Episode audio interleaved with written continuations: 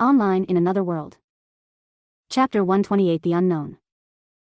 The gates had already been opened by Vandread, who quietly slipped through, closing the metal-reinforced entrance behind him.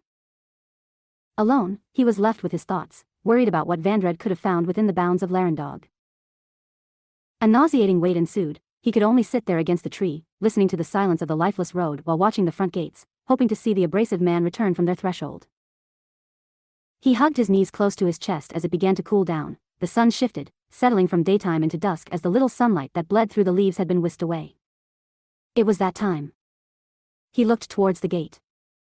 There was nothing. It was almost sanity scraping, watching those gates and expecting something to happen, for anybody to come through them. Alas, it was simply solitude. There was nobody coming down the road or coming back from within the city. Something happened, he thought. When Vandread gives himself a specified time like that, he won't miss it unless something is holding him from it. Remembering what was told to him by the man who was responsible for his well-being, he looked the other way down the road, away from the city and back through the valley. The idea of walking away, alone, wandering the silent fields through the slumbering mountains, wasn't pleasant to him. It was just as frightening to him as the unknown within Larundog, the lonely, harsh retreat. As he brought himself to his feet, brushing blades of grass from his knees, he looked down, conflicted with what the right call was. If Vandread was somehow killed, despite his seemingly unkillable body, then he hardly stood a chance of survival if he went in after him. At that point, it'd be best to respect the man's wishes and run the opposite way. However, Emilio didn't feel that. This would mean putting a stop to his journey towards becoming an adventurer. It meant erasing his aspiration born from abandoning his old life. It betrayed the person he wanted to become better than his spiteful, selfish self as Ethan. A life was lived with a weak body as brittle as a twig, but that life was gone. With a strong, capable body, running away felt like a betrayal of everything he'd suffered for in his previous lifetime. Simply, turning back towards the lonely nothingness, which perhaps could still lead to death, scared him more than going into the city. All it came down to was picking which potential danger to dive into, and the one through the gates was the only one that could somehow have a proper victory beyond it. "I'm going in," he resolved. Approaching the front gates, the air grew noticeably more cold. The sight of bloodstains on the high-reaching walls didn't help to quell the rapid beating of his anxious heart as he kept his staff held in his hand tightly. Insurmountable possibilities, that's what he felt waited beyond the gates. While it seemed anything could be waiting, any scenery could be present, it still felt as though the main probability that existed was one thing: death. As he reached out towards the iron handle to the door to the side of the gate, meant to be used by the city guards, he found his fingertips just barely shy of grazing the material. His hand was quivering. It wasn't something he could overpower with will. Such fear was ingrained in his pores. "I'm shaking," he thought. It felt almost magical in nature, the sheer potency of the fear he felt and the coldness of the air, thin and brisk, though he eventually grasped the handle, pulling the door open. As it opened, it creaked with a drawn-out whistle. All that was revealed on the other side was a passage through the wide walls. Not a single torch that sat within the interior of the guard room was lit. It was pitch black, only with another door sitting ominously on the other side. In this situation, the existence of darkness was not something he welcomed as he held his staff in front of him, conjuring a small flame to act as a torch to disperse the shadows. He took a step forward. As his boot came down, a sloshing sound met his ears. He had stepped into a puddle that felt warm against the sole of his leather shoe. Bringing his gaze down with the makeshift torch supporting his sight, he found a crimson pool at his feet, which instantly made his stomach drop and his breath to be caught in his lungs. "Jeesh." He stumbled back. It was now visible to him, the dead bodies of Larundog guardsmen that littered the room. They were covered in lacerations, mangled, and disemboweled. The door he came through slammed shut behind him, and as he tried to open it, the handle didn't budge in the slightest. Jiggling and yanking the handle did nothing. "Let me out," he said under his uneven breath. Catching his breath and wiping the sweat from his forehead, he stepped back from the door, holding his catalyst forward before unleashing a fireball.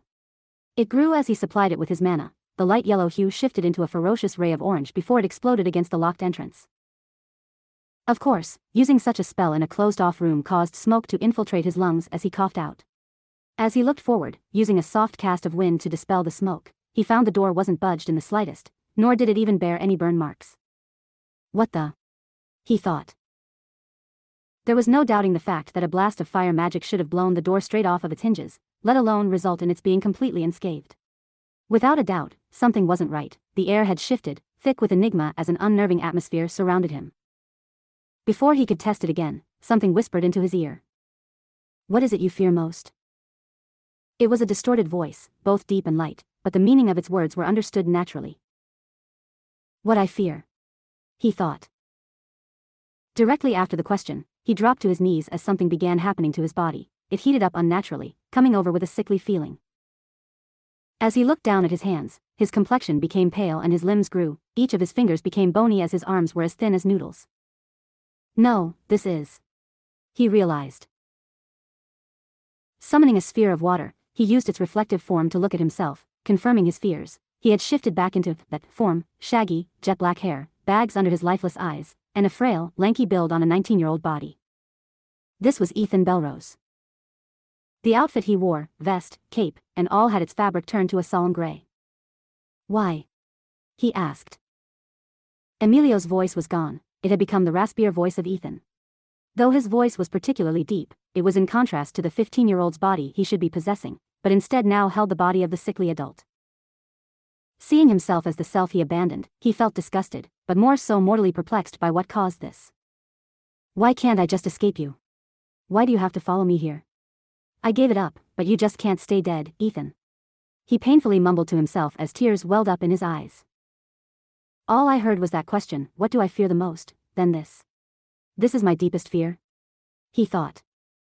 It wasn't just a change in appearance, either. He could feel it, that same frailty that persisted over his sensitive skin, brittle bones, and compromised immune system. The sensation of a fragile constitution was not one he missed. He began coughing out, keeling over on the floor. Swirling with repressed memories, his mind was overwhelmed by the sickening shift as he was lost in this unwelcome change. Though as he sat there on the ground, he caught himself before he caved in to the horror. The mountain god style isn't just about your skill with a sword. More than that, you're taught in any situation, you must be as stalwart as an ancient mountain. Steel your mind and analyze the situation. The advice from his father flowed into his mind almost as a natural response to the negativity flooding his thoughts. Could this be some sort of magecraft? Is it from the entity inside the city? He questioned, why though? I didn't see anything happen. It was as if it triggered when I entered the bounds of the city. Though he was repulsed by the situation, he pulled the hood of his cape over his head before picking himself up from the floor. Whatever the case, I need to find Vandread.